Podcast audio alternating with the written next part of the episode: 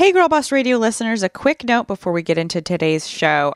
We have an amazing guest today, Christina Stembel, founder of Farmgirl Flowers. You'll hear her full introduction shortly, but before I get to that, I wanted to note that we recorded this episode prior to the pandemic. And since then, the world, including Christina's business, look very, very different. Farmgirl Flowers is based in San Francisco, and the city is currently instituting a shelter in place order. They've had to shut down their San Francisco distribution for the time being. Their team members are their primary concern in the wake of this closure. Christina wanted to share the following message with our listeners today. I'd humbly ask for you to support our team, our company, and our farms with a flower order. While there's not a lot of certainty that we can offer to our team of over 200 individuals and our many farm partners right now, I'm hoping that at least we can offer them the certainty of a good job and a healthy company to return to. But we can't do it without all of you. Though their San Francisco facility is closed, Farmgirl Flowers is still shipping gorgeous flowers from its South American facility. So if you want or need flowers right now, as I know I do, to brighten up your day or someone else's, please check them out. For more, go to farmgirlflowers.com. That said, please do all you can to support any other female led businesses, big or small, that you adore. So without further ado, let's get to the show.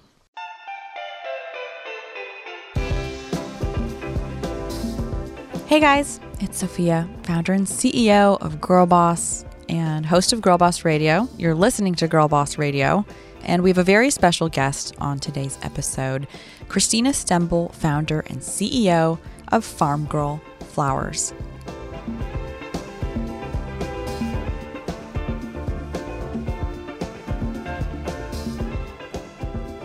Sending flowers can communicate so much from I'm sorry to I love you.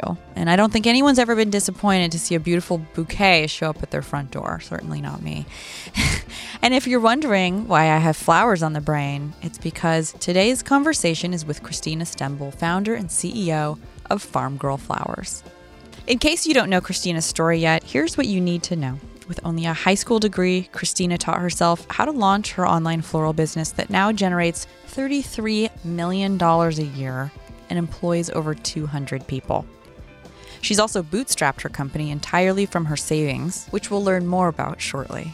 So stay tuned for my chat with Christina, where we talk about the benefits and drawbacks of self funding your business, how to combat the loneliness that comes with being a solo entrepreneur, and what it really takes to cultivate positive company culture as your business blooms. Okay, let's get to it. Here's our conversation.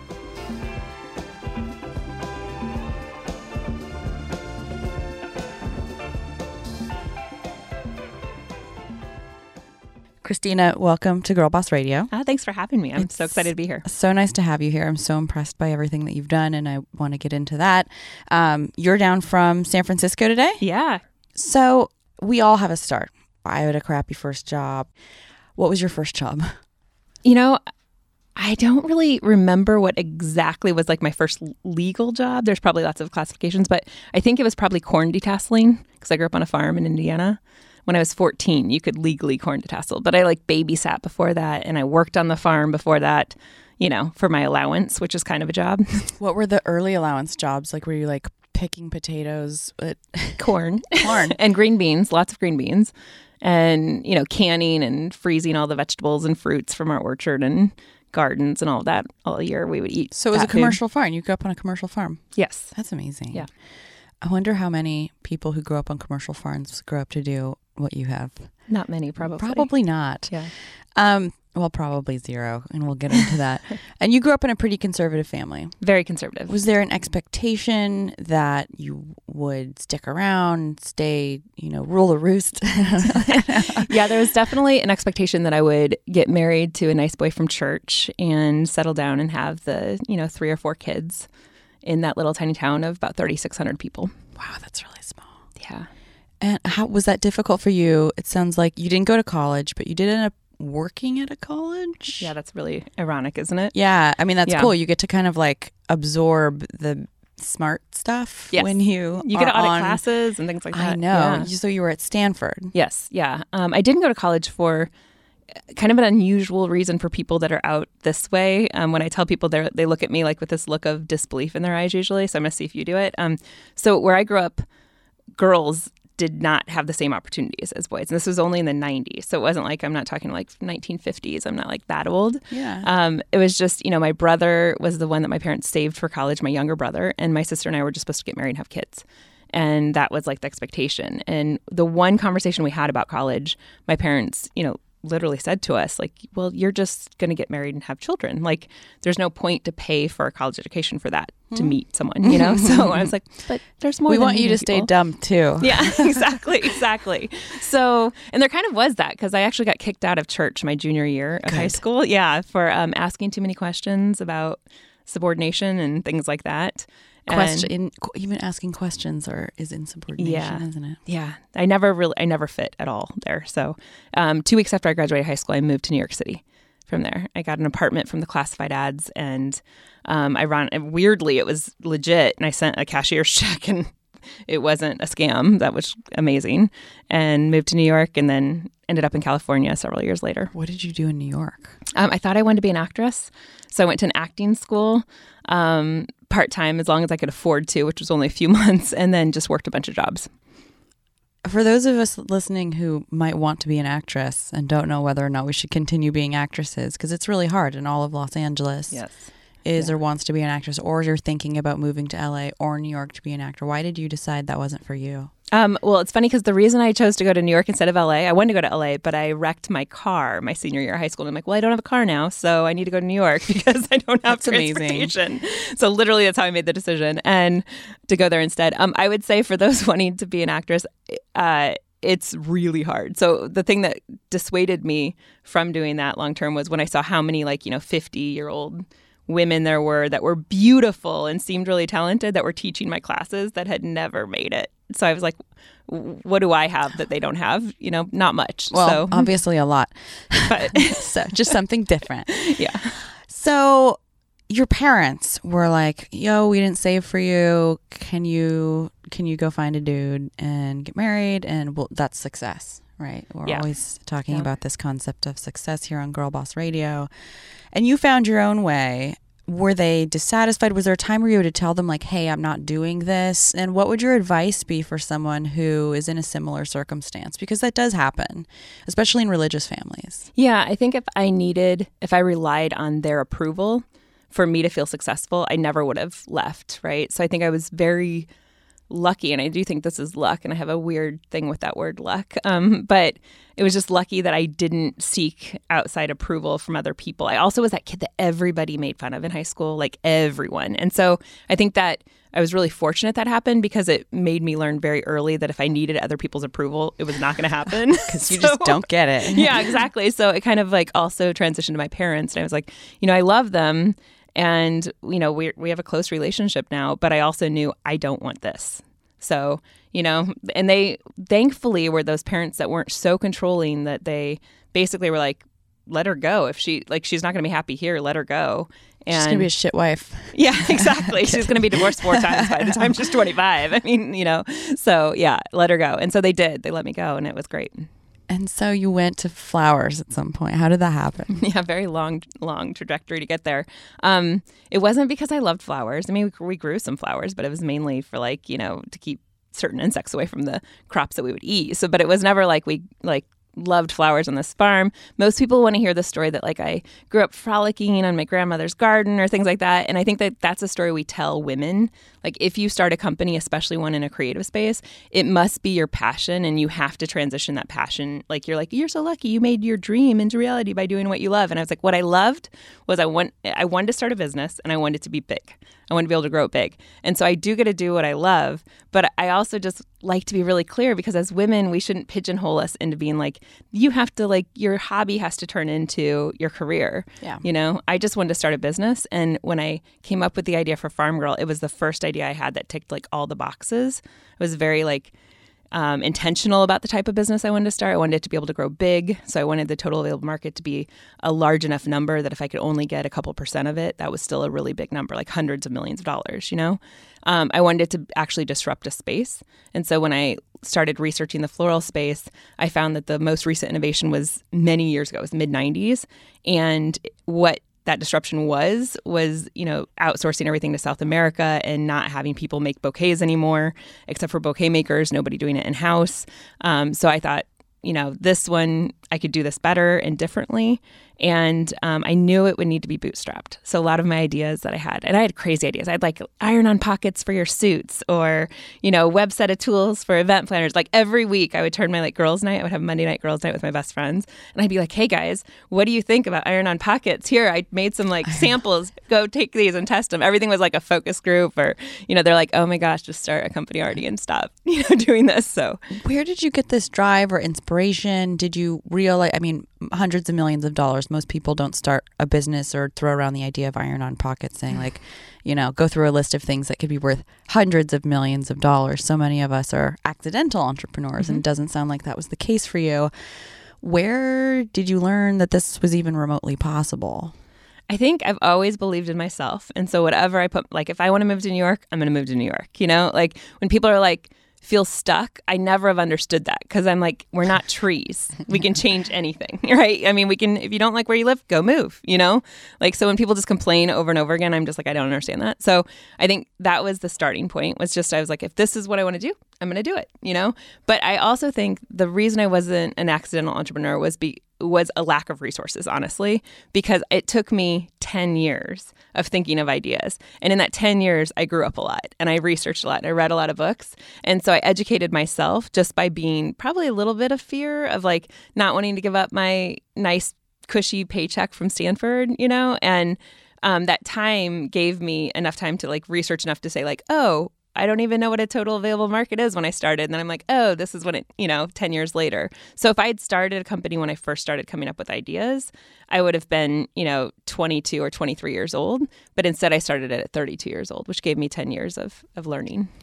And so you said total addressable market, T A M. Yeah. And that's something that, I don't know, not everybody who's listening probably knows what that means. What's a total addressable market? Yeah, so it's the amount, uh, total amount that you can achieve within that market. So, like if I was going to do iron on pockets, let's say, pockets.com, you know, was Ooh. the actual name.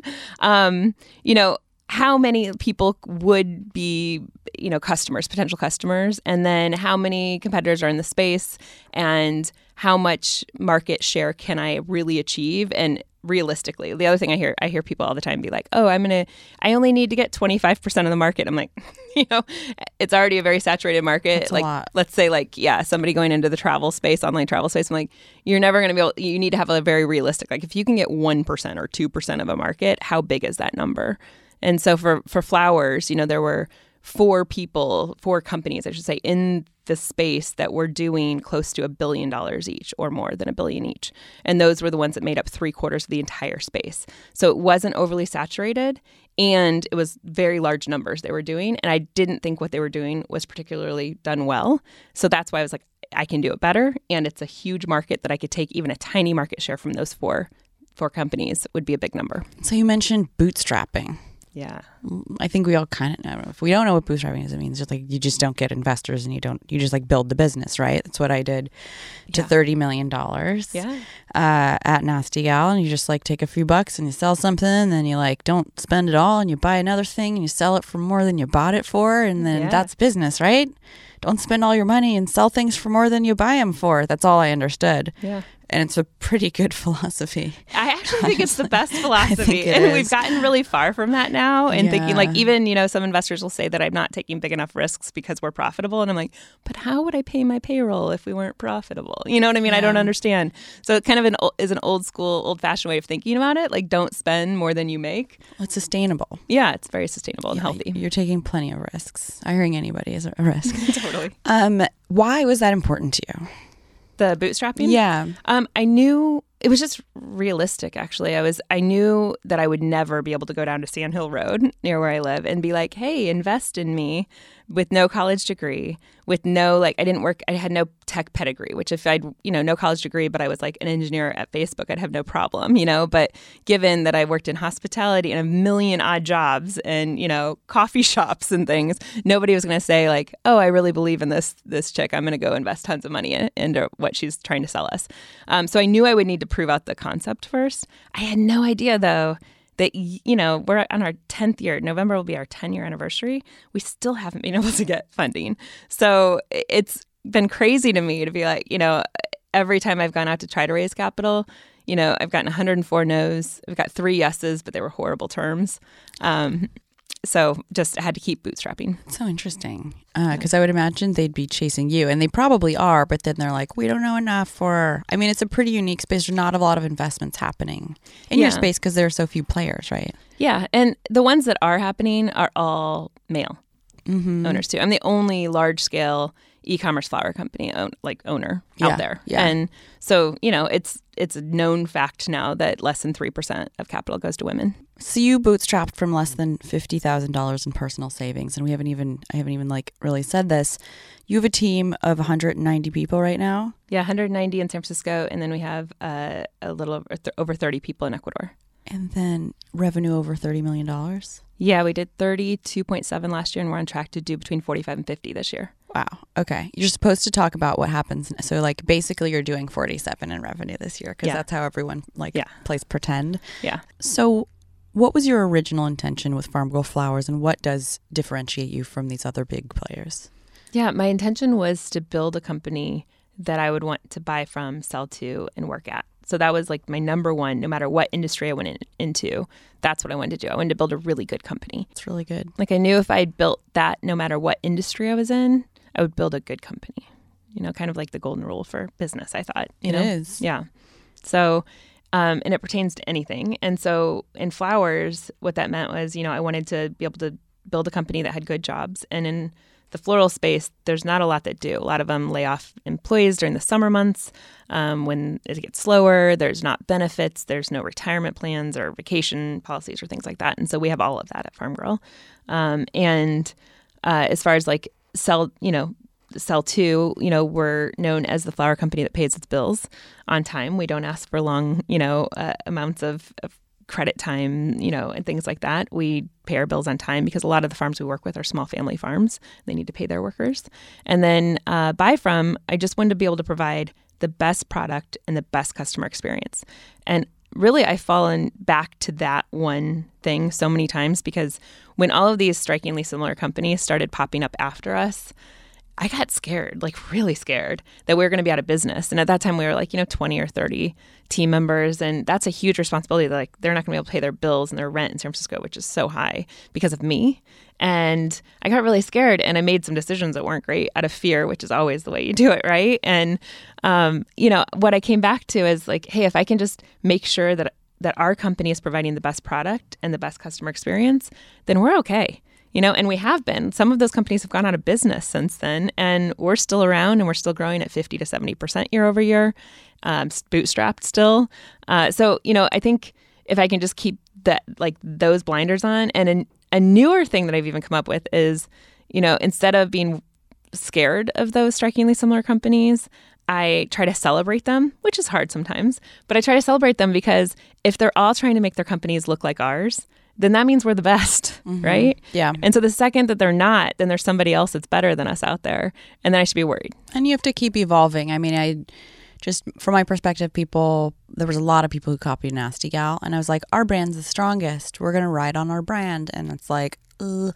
I think eventually we were competing on price and delivery and all of the really like unbrandy stuff. Yeah. Even if our product was better, it was like at a certain point people like care about value and they just want overnight shipping and they want fifty thousand SKUs from Am- uh, from from ASOS, right? And like ASOS is going to win on like breadth and speed and price, and it's, it can be hard to compete there. But Yeah, very. I mean, we have $25 shipping rates right now. That's unheard of in any industry, right? And people pay it.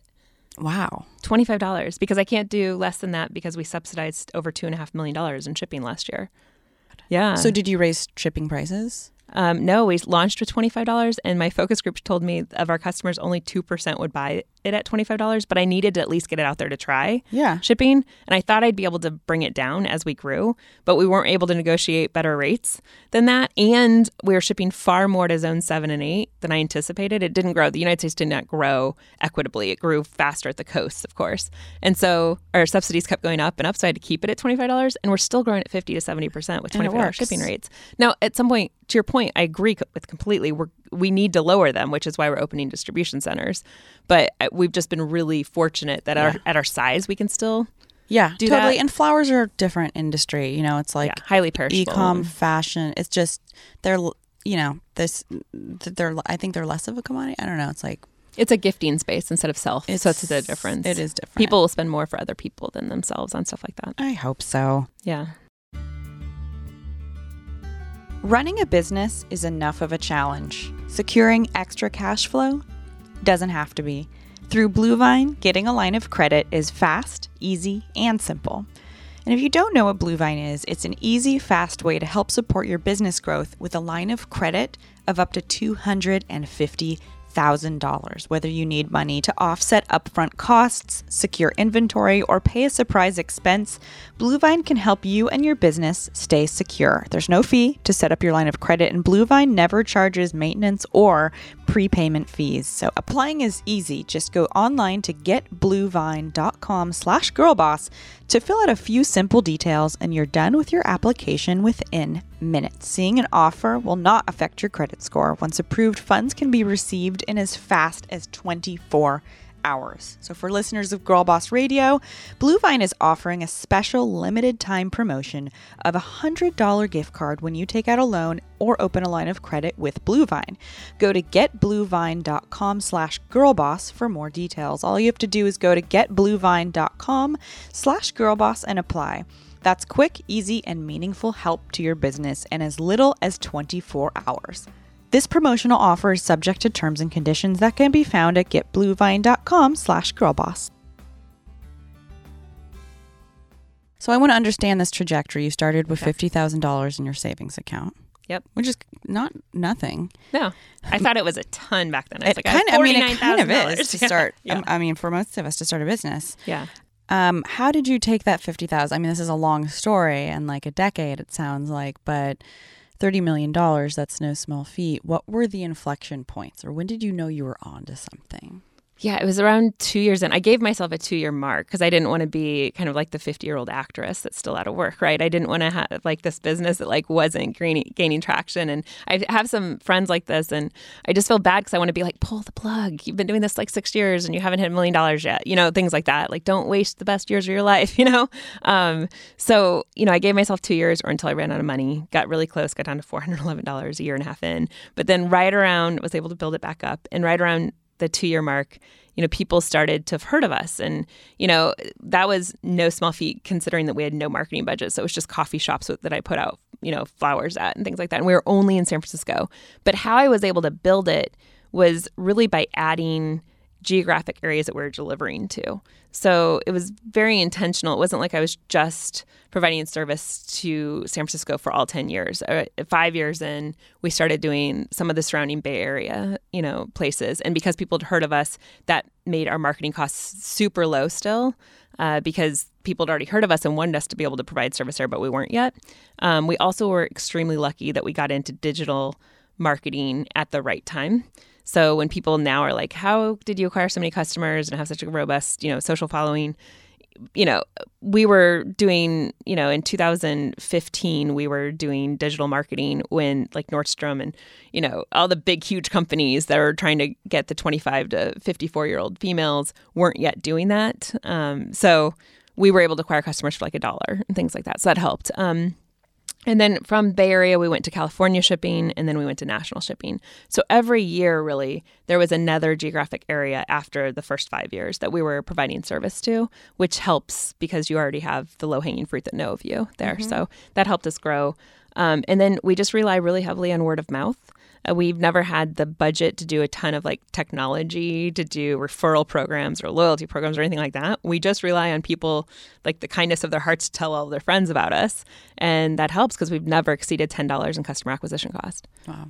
What's an average order value? Right now, it's about $108. Wow. Um, it, it fluctuates by month between $98 and $108. So you've been turned down by over 100 investors. This just doesn't make sense to me. Like, what was their feedback given your company? And this is like, and this is one of those things where it's like the experts say that you're not onto something, but then it's like, well, watch me. And also, how can you argue with this? I'm so, this is, can be so confusing because investors can have such a narrow view of the world. Um, and what what's an investable business or what's a viable business and clearly yours is like alive and thriving in more ways than one Yeah. Mhm. Uh, Very punny. yeah, I like puns. Uh, Why? What? What was their feedback? Yeah, so many things. It depended on what year, but um, the most recent time I ra- tried to raise capital was last year, um, and the feedback now is uh, team related. They don't think that we have a team, that, and we don't have a team that looks like Silicon Valley or what most of these direct to consumer companies look like. We don't have a C suite. We have um, really hardworking team members that don't have extensive. You know, they don't look great on paper. Um, but they look really great in our warehouse and they work their butts off. And so I find it hilarious because I'm like, if you don't believe in my team, then why are we growing at this speed? You know, I think that they've they've proven themselves, and so that's the most recent feedback. Um, it, but to be honest, I mean, I think that there's really two reasons that we haven't raised capital. One, and these are kind of un- unspoken things, but it's my story in my head, and I'm after pitching 104 times, I think I know what it is. I think number one is I'm a solo female founder without a pedigree. And uh, the only difference between us and a lot of the strikingly similar companies is that it's the only thing. Um, so when you're comparing apples to apples, you can kind of suss out what's the what Yeah. the issue is. And then the other thing is, and this one is completely understandable to me.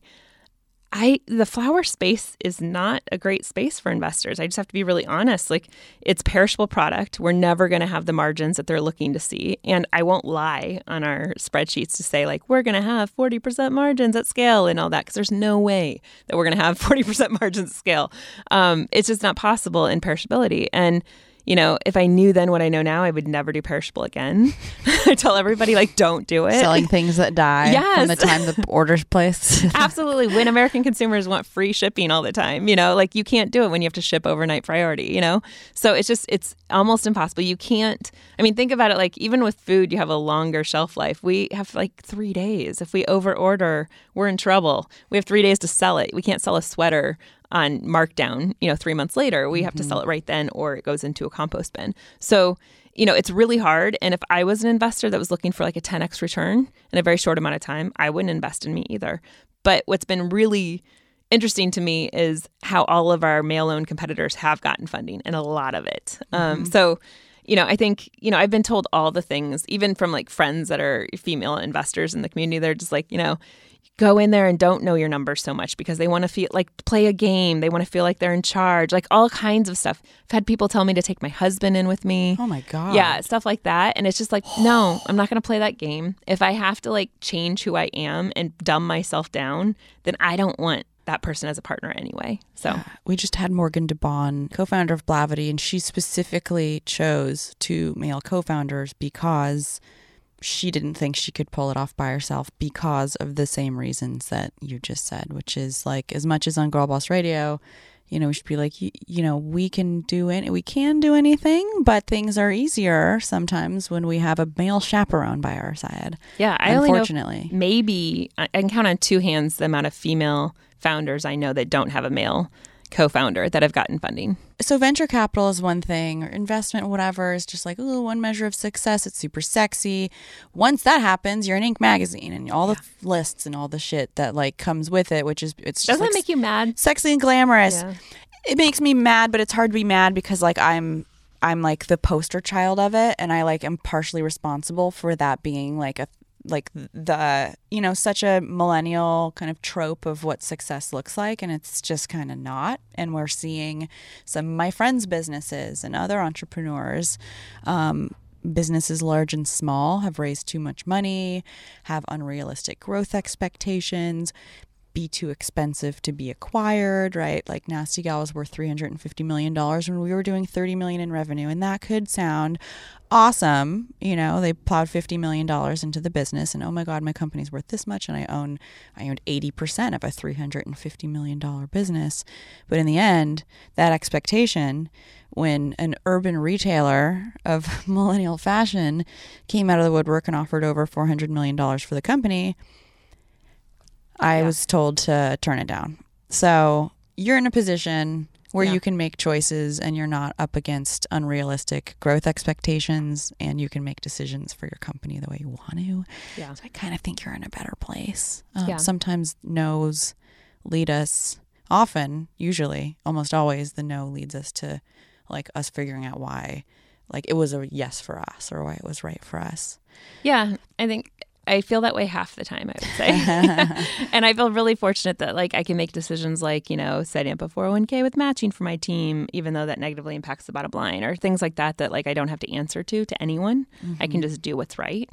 Um, and then the other half the time when I'm like looking at our bank accounts at three in the morning, freaking out, you know, that it's a payroll week and we're trying to set up this distribution center and what am I gonna do and how am I gonna get this money and, you know, how am I gonna like not run out of money? It like a little tiny bit of growth capital sounds really good, you know, just to be able to sleep better at night. Um, so it's like a, I feel like a double edged sword. And it's really hard when I would say until probably a year and a half ago, I fell into that um, really bad mindset of thinking that like success equaled traditional funding. Like you had to get it to get an Inc. magazine. And when I see all the like female CEOs that are like, these are the ones to watch, and we're never in that roundup, and I'm like, but we're doing as much in revenue as they are, and but it's just that we're not in Crunchbase and easy to pull up on who's raised the most money to get the that, those lists from, you know. And so I, I find that it's really easy to get like this over glamorized perception of venture capital and private equity is really dangerous, I think. And um, it took me like seven or eight years to like figure it out that VCs are not the smartest people in the room. And that was like my girl boss moment. Mm-hmm. Actually, was when I figured that out. I felt so much more empowered and just like, what am I doing? Like, you know, they're not smarter than I am. Most of them, you know, if I look at like their trajectory to get to where they are, it doesn't even include a comp- like starting a company or no, being at a company they've like pushed this. numbers around. Absolutely, and they're like, we place bets on these things. We've never rolled them, run a business or managed an executive team. exactly, we understand money. yes, but we're going to tell you what you need to do to yeah. get there. But I'm like, how? You've never yeah. even been on the floor, you know? So, um, I I think that was the most empowering moment to me was when I figured it out and I figured it out through lots of hard knocks. I want to talk about your executive team just because I'm curious about what that looks like because it sounds like you've gotten some feedback and it's that you don't have the right executive team or some people don't think you do and you're staying up at night looking at payroll and running payroll and you have a $30 million business like who's sitting around you to make sure that you're meeting payroll that uh, you know systems are being like integrated and infrastructure and supply chains and all the things that are supposed to move to here move to there like that's a lot right? Yeah. Who's work who, who are your closest kind of partners in the business? Yeah so i i don't have as many people as we should have but it's kind of a chicken and egg thing. So when people tell me you know you don't have the right executive team i'm like well, yeah, obviously, because in the Bay Area, especially, I'm going to need to pay those people hundreds of thousands of dollars each year, and we don't have that. So it's a chicken and egg thing. I'm not going to like hire those people before I have the means to be able to pay them appropriately. And honestly, those people are not the ones that would actually be happy with how we are set up right now. So they wouldn't even be a good fit because we're we run like a warehouse. I mean, like our we are offices are a construction trailer. You know, I mean, those people are used in the Bay Area like ping pong tables and, you know, kombucha on tap, you know, which we literally drank out of a garden hose until a couple years ago. So, like, it, it wouldn't even be a good fit for them.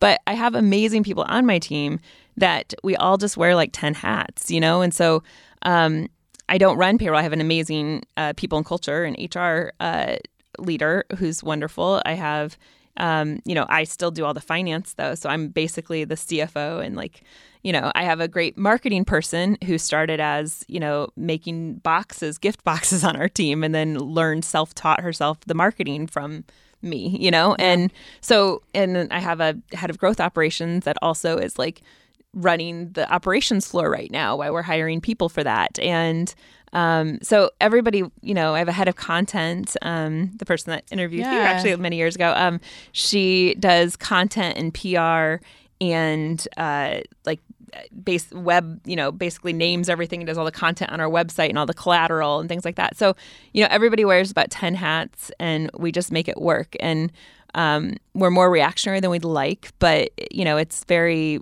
We're I like to call it like we're more blue collar than white collar, and it works because we're all getting this stuff done.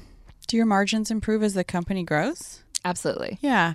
Yeah. I mean, if you understand the finances, I God, I mean, if there's one thing I would recommend for anybody listening who wants to start a business, it's the least sexy thing, and it's the thing I still understand less than anything, which is like partially why some of my career has wound up the way it has, is like understand the finances. And when you understand them in the beginning, when you have a small business and you're in charge of that, and it's not just like we have some money, cool, but when you actually teach yourself how like what a profit and loss statement is or uh, whatever. no, it's true. Like, uh, you have to know your called? numbers. yeah, your income statement, your balance sheet, like all of that. If you don't know where your money is going, if you don't know where your money is going, you it don't goes. business. It's the basis. It's the yeah. entire basis of a business. Absolutely, that's just what it is. Um, I think we're actually only still in business because I do the finances. I was going to say that, not for any other reason other than like it's really hard. Really hard. And delegating that is not like it's the big it's putting so much trust into somebody else yeah um, we'd run out of money in a heartbeat because yeah. i'm constantly with cash flow like okay we need to do this this month and then move this this month and all that to make cash flow work yeah. especially while opening distribution centers and things what's the thing you like doing the least finance smart girl yeah tell me about your culture yeah our culture is a living, breathing thing. And so sometimes it's really good and sometimes it's not. And right now I would say it's like in between. If you'd asked me three months ago, I thought it was great. Um, but it's constantly, it's like a roller coaster, right? And so, especially with, you know, eh, almost 200 team members in San Francisco, manufacturing team members, it's not like, you know, professional level team members that just operate differently. And so, so our average is about you know a little over twenty dollars an hour, um, which is funny because if you talk to our team, that is like, and even people in the public like to like criticize us, being like, you don't pay living wages in San Francisco, and I'm like, we would need to charge three hundred dollars per bouquet, which would put us out of business. Then we'd have no job. So you know, we we pay what we can and we increase it as much as we can. And with benefit load, it's well over thirty five dollars with all the benefits in. So it, it's high. So our labor's high. Um, as we scale and open distribution centers in other areas that aren't as expensive as San Francisco, uh, like Miami is next, and then you know I can't wait for the Midwest one. You know, um, then that will come down, and also our shipping subsidies. Our number one uh, cost center right now that we need to minimize is our our shipping subsidies. So we subsidized over two and a half million dollars in shipping last year. That means you guys get two and a half million dollars in free shipping. Yeah, two and a half million dollars to our bottom line directly since like, we open distribution centers. Like if if your customers paid for shipping, your company would have two and a half more million dollars to hire executives and grow. It'd be amazing. But you yeah. got to compete. Yeah, got to compete. It's really hard. How do you make sure that as you expand, you're staying true to the company's DNA? Because you have to make really hard decisions. Like I'm sure it sounds like, you know, very kind of family vibe and a lot of. high performing of, sports team. We never say family. Okay, we good. high performing sports. I know, team. and I was like kind of like yeah. wiggling my shoulders totally. around when I said yeah. family vibe, like air quotes family, because I've had you know Patty McCord uh, came on this this podcast, who was the head of culture at Netflix, and said we don't do like babies, bridesmaids, and weddings, or what was it? Someone was like that, and she was like, and it's we're not we're not a family, we're a team she's pretty hardcore but i i kind of i used to think it was family and then i was like oh shit this is like boundaries are being crossed yeah. you can't fire your family blurred no yeah. so actually i got it from netflix so i did a lot of did research you? yeah so netflix yeah. culture deck's really good and we made our own that i think is even better but um based on netflix and yeah we all like if anybody says family at farm we're like no we're high performing sports team you know for that reason so you were down to just over $400 at one point, and a lot of people would throw in the towel, and you didn't. How did you know it was time to continue going? Yeah, so I think the one thing that makes me different, because I'm not smarter than anyone. I'm not like, I don't have better pedigree. I have more experience. I don't have anything that is better or bigger or badder than anyone else out there. The one thing I have is like Will Smith. It was uh, Will Smith was my inspiration when I read this that he said that if he's on a treadmill with someone else, he will die on that treadmill and not give up before the other person does. Like I have more resilience and grit than anyone I know. Like I will get down to $411 and be like, okay, time to double down. I got to make this work. And, you know, better, don't, no money for ramen now, you know, even so. And it's even gotten worse as we've gotten bigger. Like people, um, always think that that $400 would be the hardest moment and i have to say like this year is by far the hardest year of my life and you know, it's because we need to open distribution centers and in order to make this work financially. It's every bill is now like a hundred thousand dollars instead of it being like ten thousand dollars. And so like there's every, you know, a new audit every like quarter. There's, you know, got all these California new taxes coming in. I mean, everything is hard. It's harder and harder and harder. And then you have 200 people that are relying on you for their paycheck now. And it's like, oh my gosh, this is so hard. Um, and what I do, I'm just like, I'm not, I'm not going to give up. Like I, you know, we may not succeed. You know, I don't know that we'll succeed forever, and I hope we do. I'm not like that narcissistic to be like, I'm amazing, and so we're never going to to fail.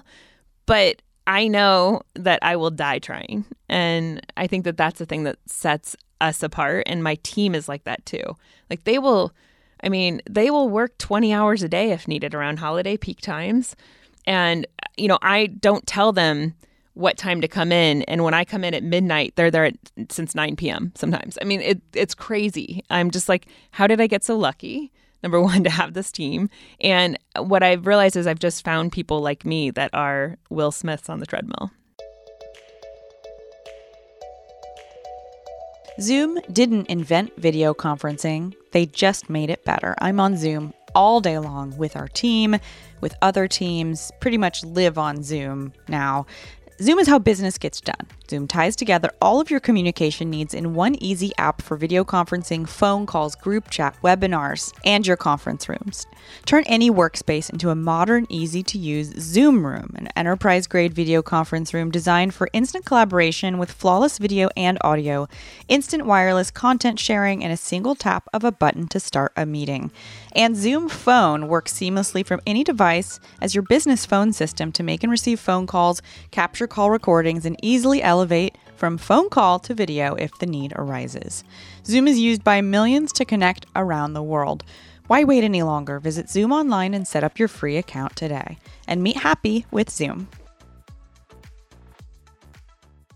So loneliness, entrepreneurship is can be really lonely. Um, how you cope with that? How's that changed over the years? Do you feel less lonely or more lonely now? What would your advice be for someone out there who's building a business and feels alone? Yeah, I think it's a real thing, definitely, uh, especially if you're a solo founder. So when I have friends that have co founders, they have someone else that they can talk about everything with, and I don't have that. And uh, I have found it to be lonely. I found I guess the the best suggestion I would have, and the thing that helped me the most, is uh, two years ago I joined uh, YPO, uh, organization that of other you know founders and presidents of organizations and things like that, and that's been really helpful because I have my group now that I can call if I'm just having like something horrible at work is going on and I can't talk about with any of my team members because it's not HR appropriate. And so, um, you know, I can go grab a glass of wine with that. I also just have an unofficial network of like other female entrepreneurs. I have some down here in LA. So when I'm down here, you know, we'll go grab wine and, you know, talk about all the things. I also do some workations with a couple of female entrepreneurs from down here, actually um, that has been really helpful yearly. We'll go and do a workcation uh, together. hell, I'm writing that down. It's really amazing. So I do it with um, Ellen from Hedley Bennett and Chelsea from Sugar Paper down here and we've done it the last two years. What do you do on a workcation? You, um, we have different agendas depending on what's going on in our lives. But um, last year was a particularly hard year for a lot of us, so we were in this year's even worse. So I thought it was going to get better. But um, we come with like our biggest challenges, and we talk through those biggest challenges with each other and we get really real with each other. Like there's tears, there's all kinds of things, but we're like, we'll tell each other like, you know, you're being a jerk here, or, you know, you're not being fair to your team by doing this, or things like that will get really real with each other. And it's we go to like a really nice Airbnb house on like the ocean or somewhere really nice. So it's we feel like it's relaxing and um, because one of the people that I go with is an amazing chef. She makes us amazing gourmet meals while we're there. And sometimes we get massages, but then we just work. We work from like you know, seven in the morning till midnight or one o'clock in the morning. We just work and like on laptops. Um, no, we'll put like the sticky notes all over the house. Okay, and we'll do topics, and then we'll just dive into those topics. And then we'll do like what software in the last year have you guys like things like that even that are just like updates like what's working for you on like pay we outgrow our payroll who are you blah blah blah all that stuff and so it's like it, tactile stuff like that all the way to like hey my culture sucks right now. And then we go through like why does it suck? Let's talk about it you know? And then we'll say like you're being a jerk. And then there'll be tears or you know things like that. So um, and you have to really trust these people because you're going to get in each other's business and you know what is what is your biggest mistake with culture ben? Not paying enough attention to it and hiring the wrong people. What is those two things. Well, who's the right person I think in the past we haven't spent enough time hiring. We've we've even had moments where we're just so understaffed that we'll hire anybody with a heartbeat. It's just mm-hmm. like come one, come all, you know. And um, that's definitely the wrong way to do it. It's better to just not have people and cut your growth down because that's what you have to do. I mean, in 2016 we had the worst culture we've ever had, and we went the year before we went from like 4.4 million to uh, 10.2, I think, in sales. So it was just a big, huge growth year for us. And uh, too many, like we had to move warehouses, all these things. And I put zero emphasis on culture.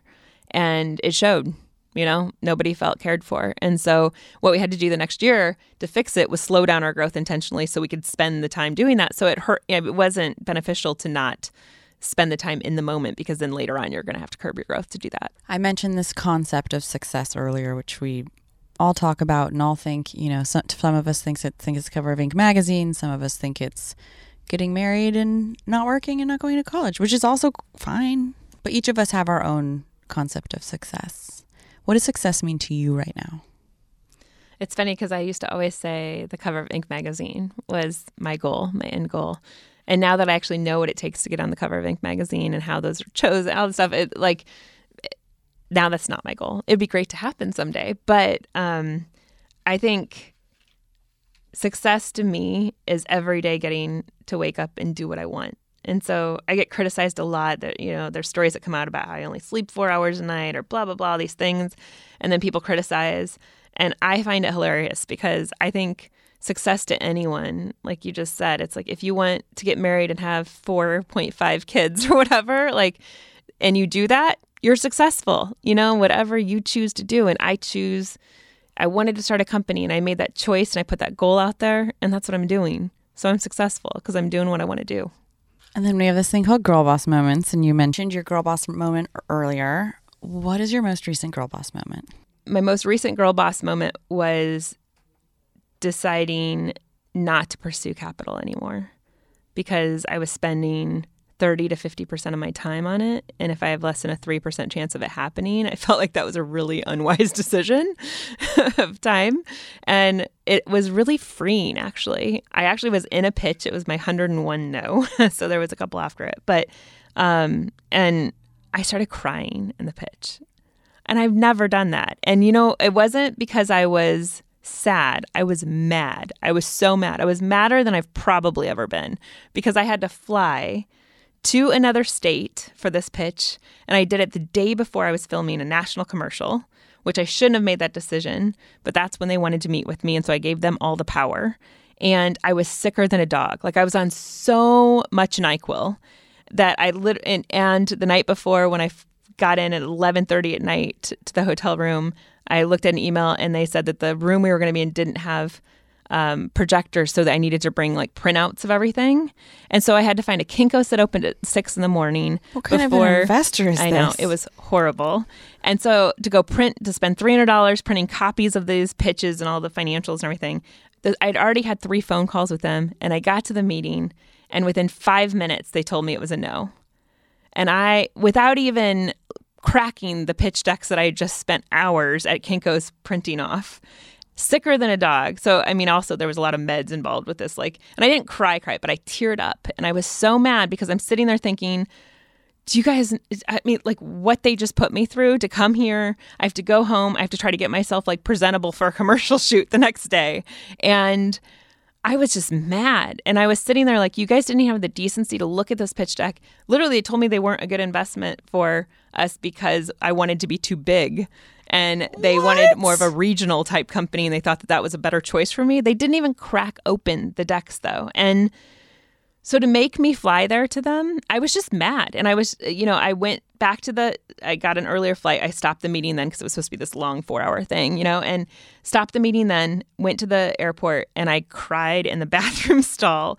And I decided in that moment that I was not doing this anymore. I'm like, I am spending You're going in by yourself to do these pitches? Yes, because I'm solo founder. So, and I just felt so disrespected. Like my time wasn't valued. I'm running a $30 million company last year, 30 beat our record even. I told them it was a 30 million, it was a 33 million dollar company and just gave them like time I should have been preparing for this commercial that was, you know, millions and millions of dollars of marketing put into this and um I, I didn't put my emphasis i didn't i didn't value myself enough to say no and i'm worth more than this. And you and also it was like confirmation that they weren't the smartest people in the room. Like they also just were jerks to make me fly there. And i was just done. I was like i'm done with this. I'm done. I'm not chasing this anymore. You know i know i can get this to several hundred million dollars myself so that's what i'm going to do you know and then i'm going to own almost 100% of my company my team's going to own 10% Mm-hmm. Wait i'm going to own 90 as you can. and that's great you know It's gonna be great. Now was my girl boss moment. Cool. Christina, thank you so much for joining me on Girlboss Radio today. Thank you so much for having me.